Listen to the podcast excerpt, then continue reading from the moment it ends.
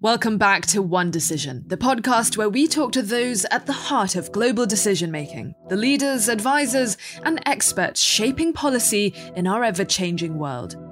Today, we're looking at a growing issue that is spreading beyond borders, one that is causing pain and hardship to families, businesses, and in some cases, bringing entire nations to their knees. The spiraling cost of fuel and the power wielded by those who control its supply. Exacerbated by the COVID pandemic, the return of demand has sparked a global energy crisis that has put a conflict between two nations, Russia and Ukraine, into sharp focus for pretty much every other nation on Earth, watching how it's playing out and how it will affect them. Despite growing efforts to combat climate change and swear off fossil fuels, it seems actually that oil still rules the world. Or does it? We've got a fascinating discussion today to tackle exactly that what is at stake and who is really in control. Welcome to our guest today. First of all, I have my regular co host, Sir Richard Dearlove, with me today. Sir Richard, how are you? I'm very well. Nice to be with you again, Julia. Great to be with you as always. I'm absolutely delighted to be welcoming Daniel Yergin to One Decision. Daniel is the vice chairman of S&P Global. He's also author of The New Map: Energy, Climate and the Clash of Nations. Daniel, first I want to set the stage for the current landscape that has a lot to do with the change in resources in the last couple of decades. And I want to start with the Seven Sisters. The Seven Sisters were the seven major oil companies which controlled 85% of the world's oil reserves. They were Anglo Iranian, now BP, Royal Dutch Shell, which was uh, the UK and the Netherlands. We had SoCal, which is now Chevron, Gulf Oil, Texaco, both now Chevron, Standard Oil of New Jersey, and Standard Oil of New York, now Exxon. We now have, decades later, the new Seven Sisters of Oil, which are Saudi Aramco, Gazprom of Russia, CNPC of China, NIOC of Iran, PDVSA of Venezuela, Petrobras of Brazil, and Petronas of Malaysia. Now, these new Seven Sisters own around a third of oil and gas production and a third of oil reserves. The old Seven Sisters, they've now shrunk to four companies after the consolidation in the 90s. They only hold around 10%. So the International Energy Agency calculates that 90% of new energy supplies will come from developing countries in the next 40 years. I'm going to start with a horrifically vague question, Daniel, which is how is that going to affect the geopolitical map? Well, thank you. And I'm very glad to be on with both of you today. Uh, let me say I revised uh, the new map in 2021, and it still has its, uh, you know, its big focus on uh, Russia, Ukraine, natural gas, and Europe, and uh, the questions of, of the disruption that is now unfolding in, in world energy. Uh, it's quite a change from the old Seven Sisters and you know, as you say, the, the new majors, and it is the national oil companies. I think, I don't know if you included ADNOC in that list, uh, the Abu, Dhabi company, but these are, most of the world's resources are indeed controlled not by the major oil companies whose signage you see in the uh, forecourt or the petrol or gas station, but by those national oil companies. And so that's where, you know, a lot of the power has has switched. And key question today is whether whether particularly in the Middle East where the gro- where the growth is going to come, who's going to add capacity in a world oil market that even before the war in Ukraine was very tight. And it's really at this point two companies, uh, Saudi Aramco and ADNOC, are really key uh, to the future supply. Plus, there's one other super major in there that you didn't mention, which is U.S. shale, which has also had a the shale revolution in the United States has had a major geopolitical uh, impact. Right, I I really want to talk to you about shale because it, it's been a total game changer for the US.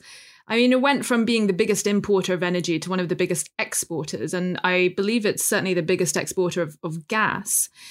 And that growth uh, has allowed the US to flex its muscles diplomatically without the need to rely on others for energy security.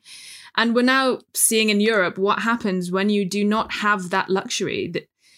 And the US shale revolution has helped the European market to diversify so that now the, the US and Russian gas directly compete to supply to the huge EU market. But I wanted to ask given the current crisis in Ukraine and the need to put a punitive stranglehold on, on the, the Putin regime's behavior, why doesn't the US simply replace Russia as the, the source of, of LNG? Well, well, first of all, that is happening to some degree. Uh, in the new map, I have a story. Uh, I didn't use the first person, but it was a story when uh, Vladimir Putin and uh, Chancellor Merkel were on the podium together at the St. Petersburg International Economic Forum, and uh, 3,000 people, and I was given the opportunity to ask the first question. And I started to ask Putin uh, about the perennial question about diversifying his economy so it's not so dependent upon oil and gas. But I mentioned the word shale and he interrupted me and started shouting at me and said, shale is barbaric. You have to, it has to be stopped. It's awful. And I realized that the reason he didn't like shale was exactly for the reason, Julia, that you've just pointed to, because U.S. gas would compete with Russian gas in Europe, and for the reason you said that uh, that the change in the position of the United States would give it a flexibility that it didn't have when it was importing 60% of its oil. And I think today we see that it, this is geo, very important geopolitical asset for the United States, but it's also today a very important geopolitical asset for Europe. Without U.S. Uh, exports of LNG, along with LNG from elsewhere, Europe would have a much more difficult situation standing up in the current situation that we're seeing. But there are limits. There are limits in the capacity to import LNG. Germany is finally getting around to building terminals to accept it. And there's only so much LNG in the world this year, as you say, the U.S. will become the largest exporter. It's happened in six years from starting at zero. But, um, you know, it's still, Russia is, depending on how you you know, count Europe, what you say is in Europe is between 30 and 35% of Europe's gas. And so there's, of all the, you know, there's obviously much consideration now to putting a ban on the import of Russian energy into Europe because, of course, Russia's making a lot of money from it. But particularly with gas, that's that's the least flexibility in the system, just because there isn't a lot of other gas elsewhere to replace that that Russian gas. But we're going to hear a lot in the next uh, several weeks about uh, Russian gas coming into Europe and what to what degree uh, it's cut back either by the Europeans or it's cut back by one Vladimir Putin who uh, wants to still try and use energy as a weapon. Mm. Uh, Richard, I wanted to ask you have often referred to, to Russia as as a as a failing sort of declining power. And at the moment, it is it is oil and, and gas rich for now. But as Daniel points out, they they have not diversified their economy and they're hugely reliant on on the exportation of of their resources. And given what we're seeing in Ukraine, Putin is clearly running out of time, both with regards to sort of fixing the problem of what his legacy is going to be, and he's wanting to add the the conquering of Ukraine to his to his legacy. It's it's it's fairly clear to see that he's going to struggle to realize that ambition. But how how is it how is this going to affect Russia's prosperity going forward? Russia is is is on borrowed time, is it not? Given that it's so reliant on on on fossil fuels that the whole world is is trying is trying to step away from. Yeah, well, I think it's true to say that you could classify Russia as having a totally commodity dependent economy. Uh, and it has, uh, uh you know, no alternative options at the moment. It desperately lacks foreign investment. It's not able, as it were, to build an economy to replace its current dependence on the production of gas and oil. And uh, it's only in the sort of uh, relatively good financial situation it's been in because of, I, I mean, I was going to say Merkel's energy policy, but the rest of the EU largely went along with Merkel and were willing to make their, uh, their own economies to an extent dependent on the supplies of Russian gas, which is just an extraordinary development. And uh, as it were, it's given um, Putin the opportunity, you know, to roll the. I mean, in a way, for him, this is the last roll of the dice, in my view. Uh, and you know, he's got it. He, has got his calculations probably badly wrong. Uh, and I, think that you know one can look at Russia, you know, as a declining imperial power struggling with its future identity. It doesn't mean it's going to go off the map because there will be alternative markets to Europe for it. And those markets will be in Asia largely, maybe to an extent, uh, some elsewhere. But uh, the situation, you know, where he's built this sort of grip on European economies, which was crazy in the opinion of some of us. I mean, I've always believed that this was totally misguided policy by Germany. I mean, fortunately, if you take here in the UK, we consume, you know, our gas uh, less than, I, I, think, sort of 4% of our gas consumption is Russian and easily switched off, and we have alternative sources. Um, and of course, uh, you know, I absolutely uh, agree with what um, Daniel's saying about about shale. Um, I mean, this has transformed the prospects for the world economy. And in a way, uh, it's transformed geopolitics because over time, uh, the Middle East moves out to the center of US foreign policy, where it's been for the last 15 to 20 years. And, you know, it liberates, um, to an extent, it will liberate over time the US from dependence on these rather flaky and difficult uh, governments that as it were, predict what happens politically in the Middle East. Uh, I mean, I think that the, the, the, genius of Daniel's analysis of this, which you know uh, I'm fascinated by, is that at the moment, energy security and energy policy is geopolitics. It is the primary driver. So these questions are absolutely central, central, you know, to, to future international security. Well, if I can come in there, Richard, and just a couple of points you made. I was in a conversation recently with a you know moderate Democrat U, U.S. senator, and he was saying we have to right size uh, U.S. policy towards the Middle East, and of course he wouldn't have been saying that were it not for shale. So I think that underscores your point. And you know, Russia, as you say, is in some ways is a deformed economy, uh, but it has been an energy superpower but I think its days as an energy superpower are ending exactly because the Europeans, 180 degree change, are saying we don't regard Russia as a reliable supplier. We don't see energy as part of an overall economic, political stability relationship. We see it as unwanted supplies. Uh, and Russia is an unwanted supplier. And so Russia, as you say, will find other markets. India is, is buying Russian oil, uh, and certainly China will, and other countries. But uh, I think Russia goes from being an energy superpower to a reduced energy power. It'll still be a major producer, but it just won't have that clout uh, that it had when uh, before Putin knocked everything over with his, uh, you mentioned miscalculations. You know, he miscalculated the effectiveness of his own army. He miscalculated the resistance of the Ukrainians. He miscalculated the willpower of the United States. And he miscalculated assuming that the Europeans were so dependent upon his energy that they would just sort of kind of say protest and this would be Crimea too. But it obviously hasn't turned out that way. Only thing to note is he is making more money from energy right now because prices are so high.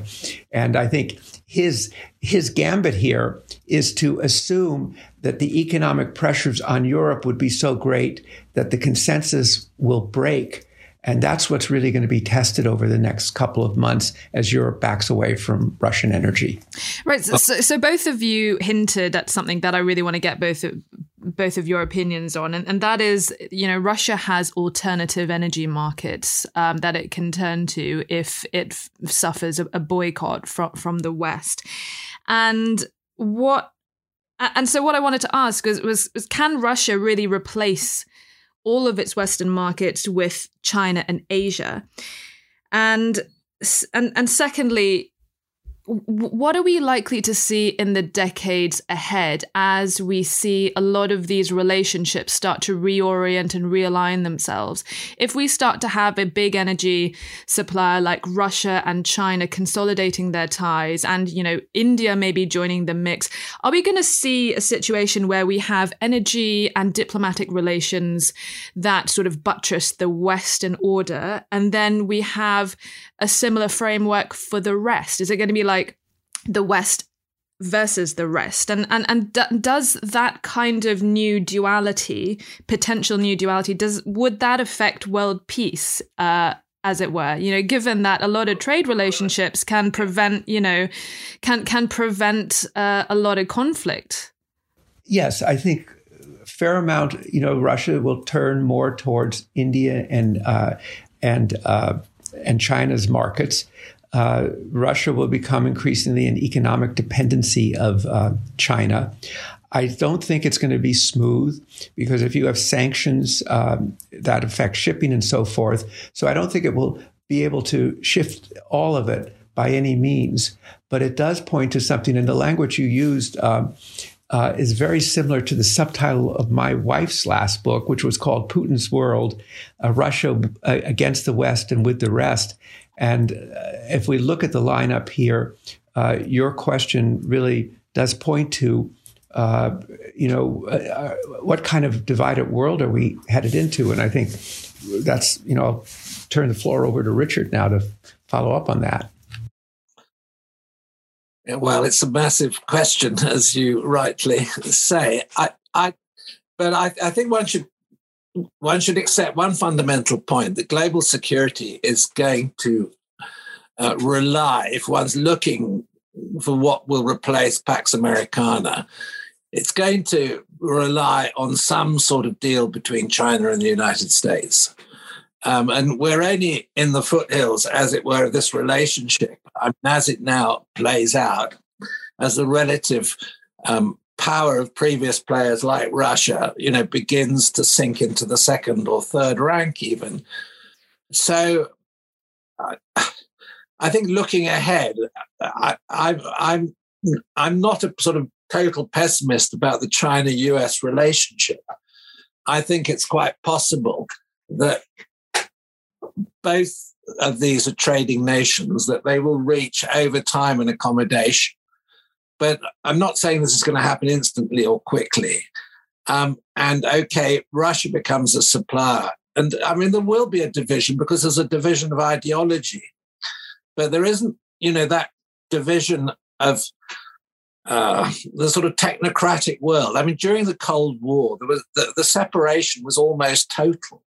But you know, we have to see now. We have a, a, global economy, even in periods of strain, where the, the, the, intertwining of the US and the Chinese economy, and for that matter, aspects of the European economy, is already very complex.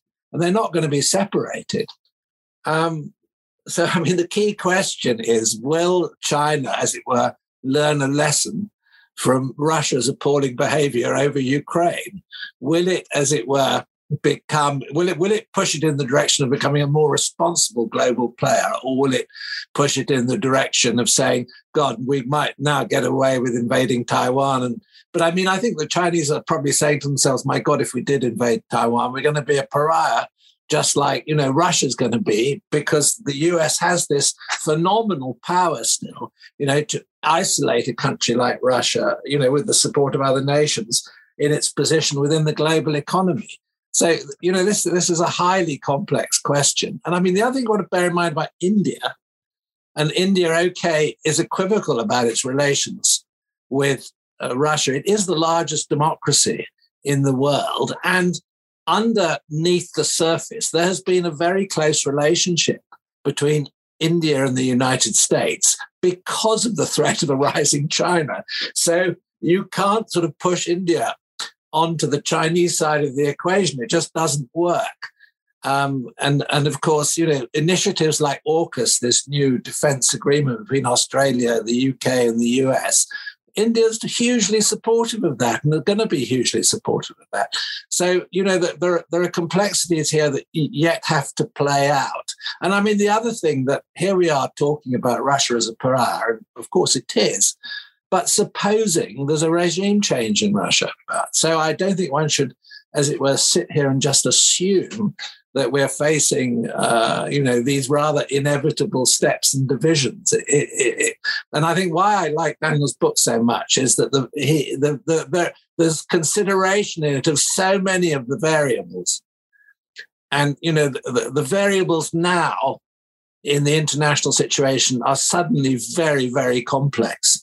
And I think it's difficult to, as it were, to draw the new map. I mean, he's outlined the factors that will create the new map, but how you draw the new map, that's that's a challenge. I think it is, um, as Richard said, and I, am listening to his words. It's right. It's it's it's the elements of the new map, but it, the new map is still being determined. We should note that Russia.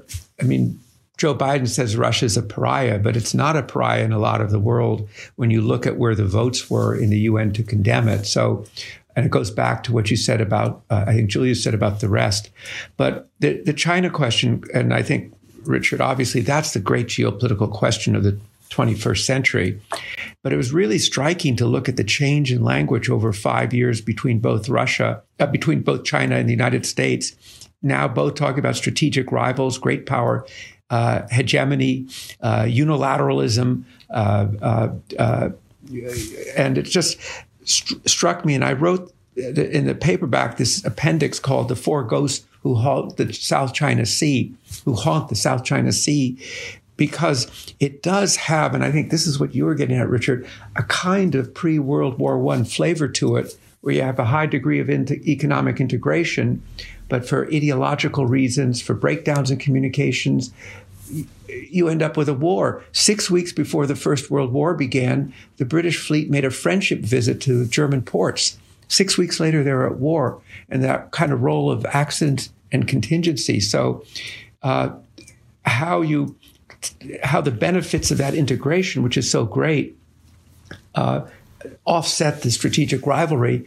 And I think that you made a point. I think what you're suggesting, the Chinese are going to study these sanctions really carefully and draw their conclusions about it in terms of uh, what they do for the future. They may even set up an, a special institute to study these sanctions. Dan, Daniel, you you completely took the words out of my mouth because I, I was I, I, I was Richard going to push back on you slightly um, about what you said about uh, China maybe being put off invading Taiwan because of the force of the U.S. and its power in sort of gathering the world behind it in ostracizing Russia. And I was thinking, just as you said, Daniel, what about that vote uh, on implementing sanctions on Russia because the countries around the world and the way in which they voted, I think, was so clear that you are seeing sort of a, a, a, an increasing divide of the West and Western countries versus everyone else. And, you know, on that list, it looked huge because it had individual nation states in Europe uh, backing the US. But if you take the EU, on its own, the US actually did not take most of the world with it in implementing sanctions against Russia.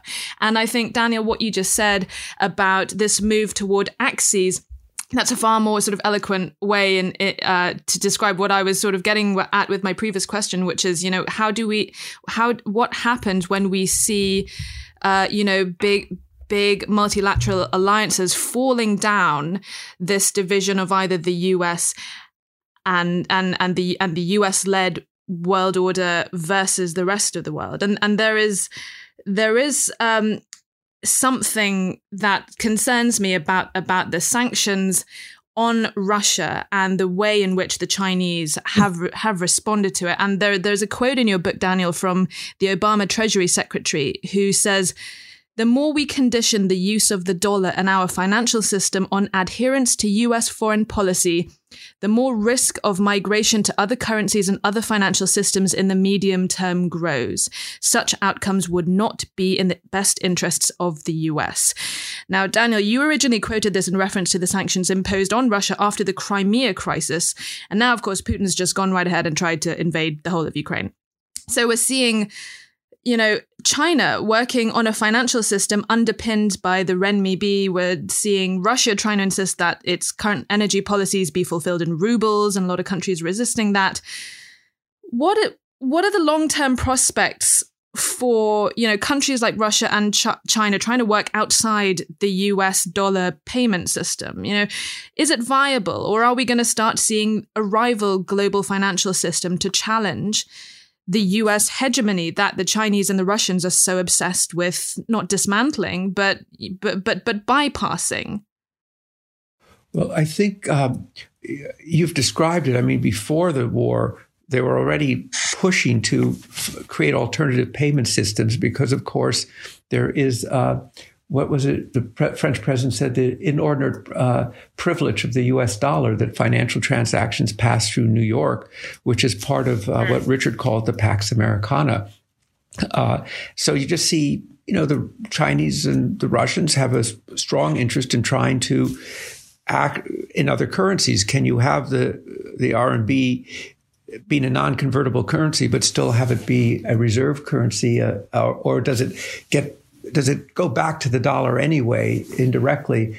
But you see the signs with the Saudis talking about pricing some of their oil to Ch- China in Chinese currency. So I think, you know, coming out of this, it will be one of the things the Chinese, Russians, and others will look at, which is uh, how do you uh, how do you accelerate a, a, divorce from a dollar denominated uh, international financial system because that's where the power of sanctions uh, ultimately come from?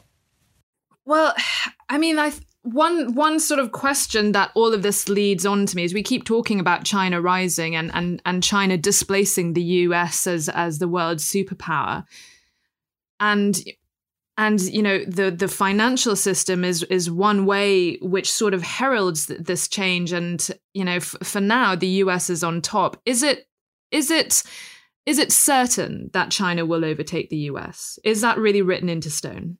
It, of course, it isn't written into stone. Um, and I think that, you know, this is one of the, you know, tropes of the current international climate.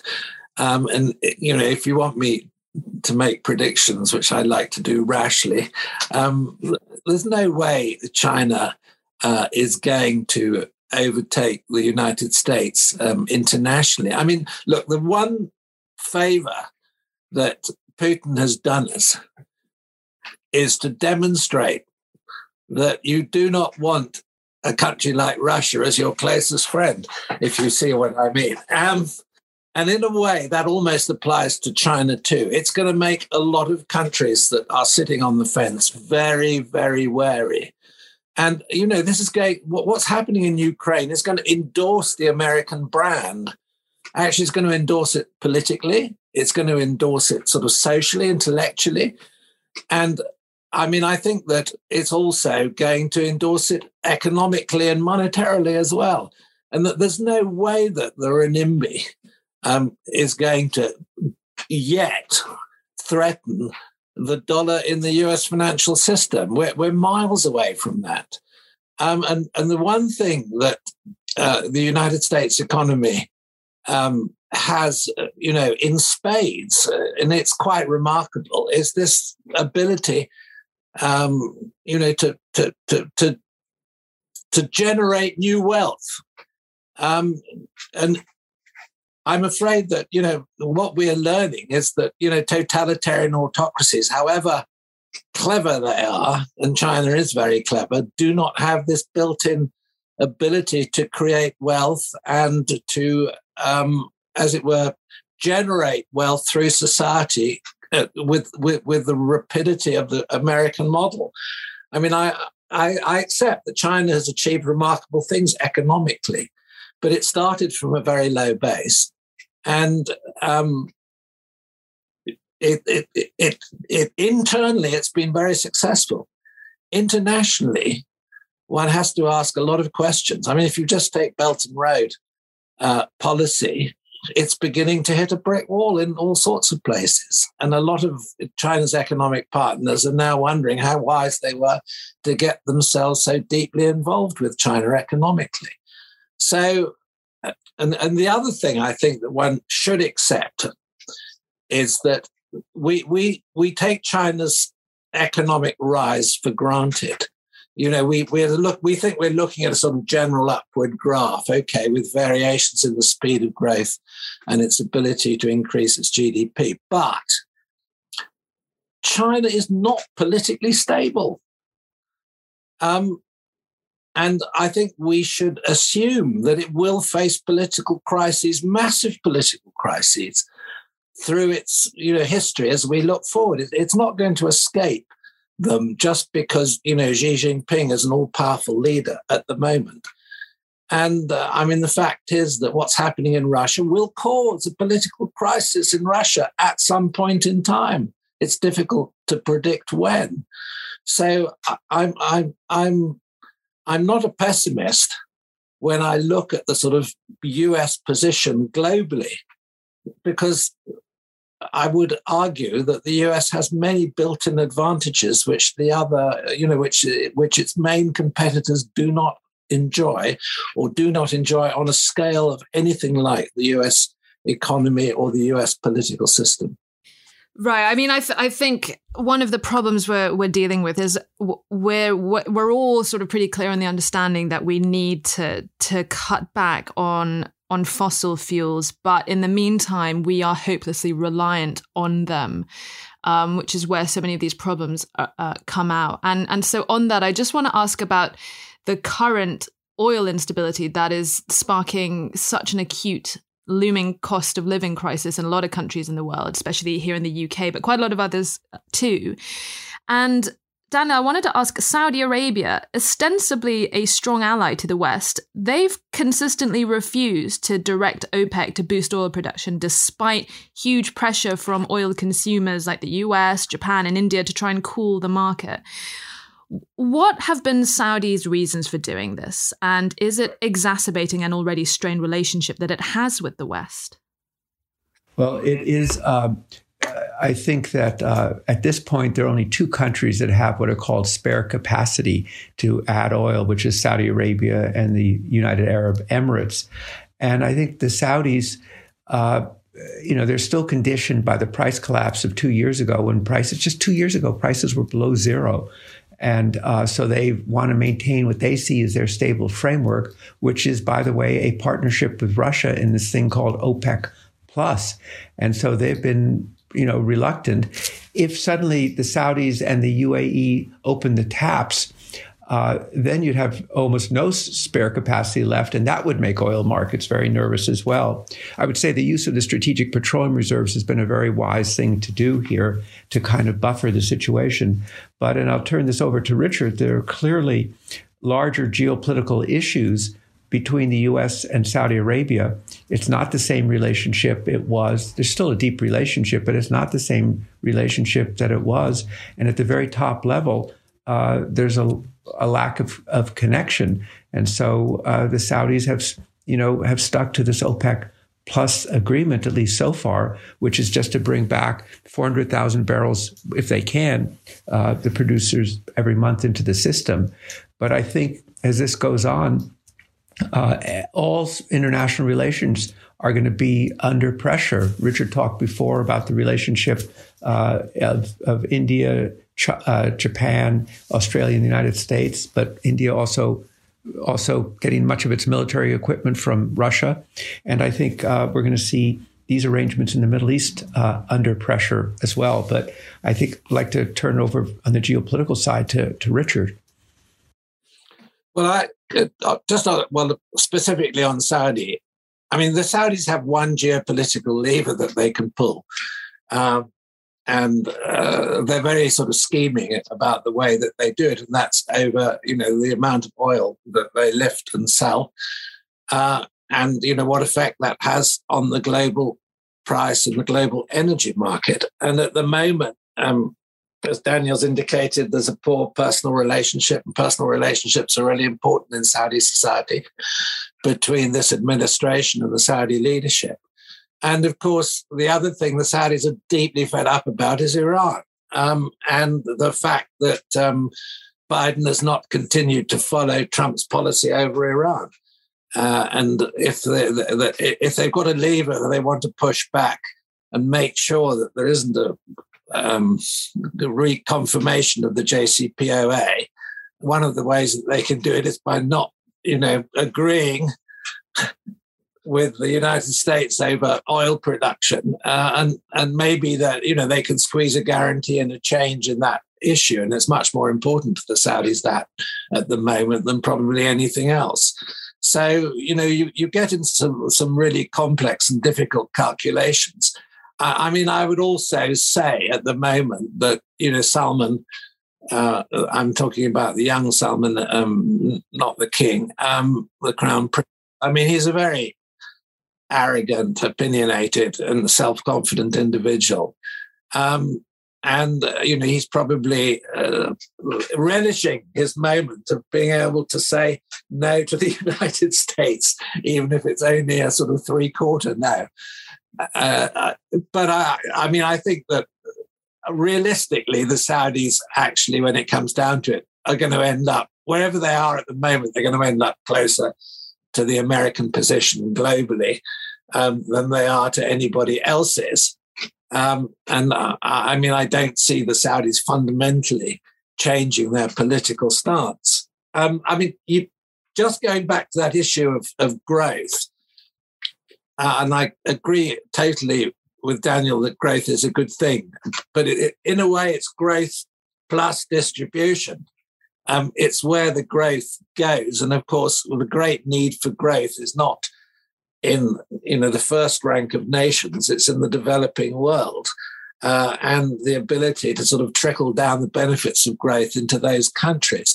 And I, I mean, the other thing I, I, think is really important on growth, you know, we've got an appalling record of Malthusian prediction on population growth.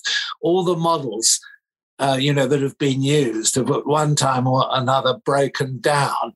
So it may well be that you know the key to the climate crisis is a is a decline in the world population.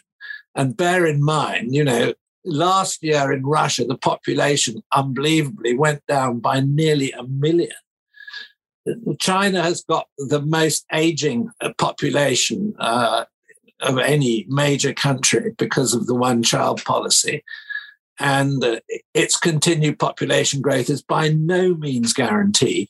Probably it's going to reverse. And the question is, you know, in other parts of the world where there's fast growth, are they going to be counterbalanced by slowing growth in places like Europe, you know, where, you know, one child families voluntarily now very common.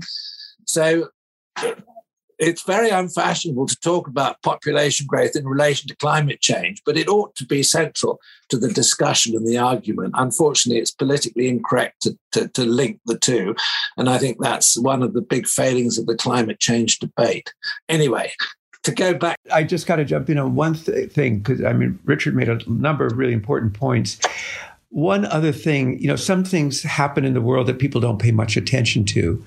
And both Saudi Arabia and the UAE have been subjected to regular uh, missile and drone attacks by the Houthis from with Iranian support from Yemen. And I my understanding here in Washington, what I hear is they're very uh, annoyed, annoyed isn't quite the right word, uh, upset that the U.S. has not taken it very seriously in their view in terms of helping them deal with that situation. And so, uh, you know, when missiles fall on you, it, it you know, it, it, it, has an impact. And so that that's one other element in here uh, that complicates that picture. And that, uh, what did you call it, R- Richard? A three quarters no. yeah. Daniel, you spoke in your book about the G2, which is the relationship between the US and China, which is worth around 40% of world GDP and half of its defense spending. Is the G2 big enough? Is it important enough to override the mutual distrust, rivalry, and the, and the competition between them? And what do you make of the Thucydides trap?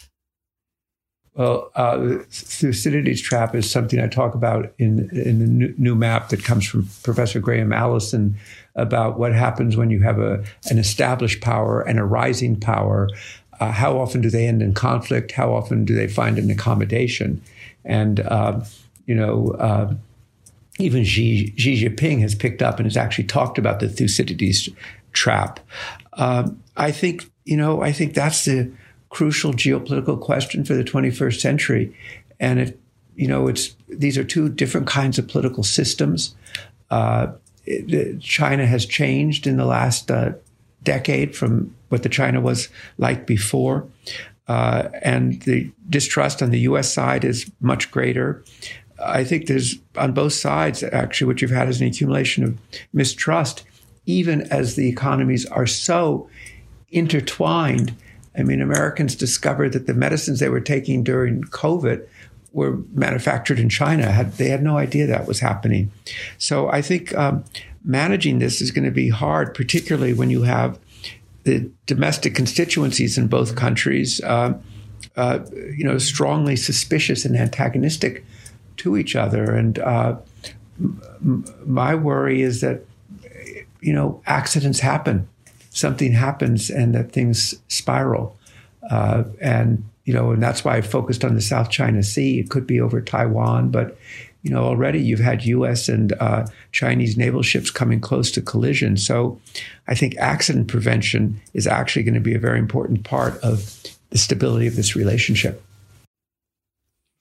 Right, and and the last question that I want to ask, um, one of the things I really really appreciated about your book is you know you start talking talking about how oil has has shaped the world and its relationships and then you go on to what will be the oil of the future and and what happens when we move beyond oil and gas and you use the term autotech to cover electric cars and mobility services such as Uber and scooters and, and other vehicles and self driving cars. So tell us more about autotech and where you see it going in the future and how it's going to change the, the balance of power um, in the world?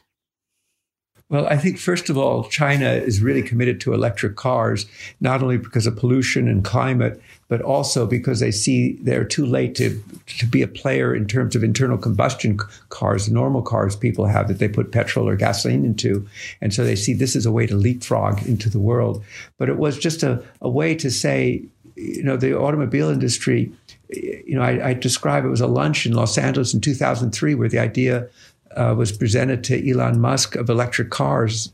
And here we are two decades later, and every automobile maker says we're going electric in 2030 or 2035. Um, but it is um, the ride hailing. Uh, at our conference in uh, Houston, we had the CEO of one of the very largest automobile companies. And I think I took away from him that their greatest concern is drivers. Will people bother? Will people want to own cars in uh, 10 or 15 years? Or will people just, uh, particularly if they're autonomous vehicles, uh, will the automobile fleet really be vast fleets that are owned by companies and you just use it when you need it? And uh, as opposed to everybody when they reach a certain level of income wants a car. And uh, you know that would be a major change and that would have a huge impact on employment uh, on uh, on you know in the position of, of different countries. So that's why it's just so fascinating to see these changes and uh, the automobile industry going through its biggest change in structure, really, since Henry Ford rolled that first Model T off the production line at the beginning of the 20th century. And who do you think is going to reap the benefit of those changes?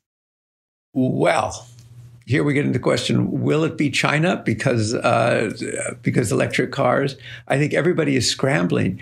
Uh, I don't. I live in Washington, and I'm amazed by the number of Teslas that I see on the street uh, now, and uh, and of course, governments are really going to promote them. And maybe that's going to be one further consequence of high petrol prices, people buying uh, electric cars. But, um, you know, I think, let's put it this way I think the game is on, and uh, everybody is trying to figure out how to play it, how to assure their supply chains, how to assure that they can make batteries, that they can deal, have the raw materials. So, um, you know, I think I think we're in uh, the first quarter of the, of the match. We've got three minutes left, Richard. Just just on that, the game is on. Who's going to win that game? Well, I think you know the new auto tech world is well advanced. It's on its way, and it's going to happen. And if you fly over most American cities, excluding the ancient American cities, if you see what I mean, on the East Coast, they are largely designed around automobiles with petrol engines or diesel engines. And it's going to be a fundamental social, political, technological, it's going to affect every aspect of life. And of course, you probably won't need drivers and you won't need many mechanics either because you know the moving parts in an electric car are very very few in comparison with a combustion engine so this is it's a huge social change and and definitely coming and uh, the question is you know quite how long will it take I, I, I think the time frame has been advertised here in the uk is is is too condensed it's going to happen over a longer time frame but it's going to happen it's part of it's part of electrification of the world. And uh, as Richard's speaking, I'm thinking that the cor- corner, I guess you call it a petrol station, we call it gasoline station. they won't have a they won't have a role because people They'll just plug gone. in. They'll be gone. yeah, the world is going to continue to change. And if you go to any small American town, the gas station is where everything else is. Uh, you know, if you need need to go shopping when the other shops are closed. Wonderful. I think we finished that with one minute to spare. Um, Richard, Daniel, thank you so much. That was a fascinating conversation. Thank you for a great conversation. Thank you for reaching out. All the best. Cheers. That's it for this episode of One Decision. I'm Julia Macfarlane. Don't forget to subscribe so you never miss an episode. And get in touch. What decisions have impacted your lives and your part of the world? We would love to hear from you. You can find us on Twitter. Our handle is at One Decision Pod, and we're on Facebook at One Decision Podcast. See you next time.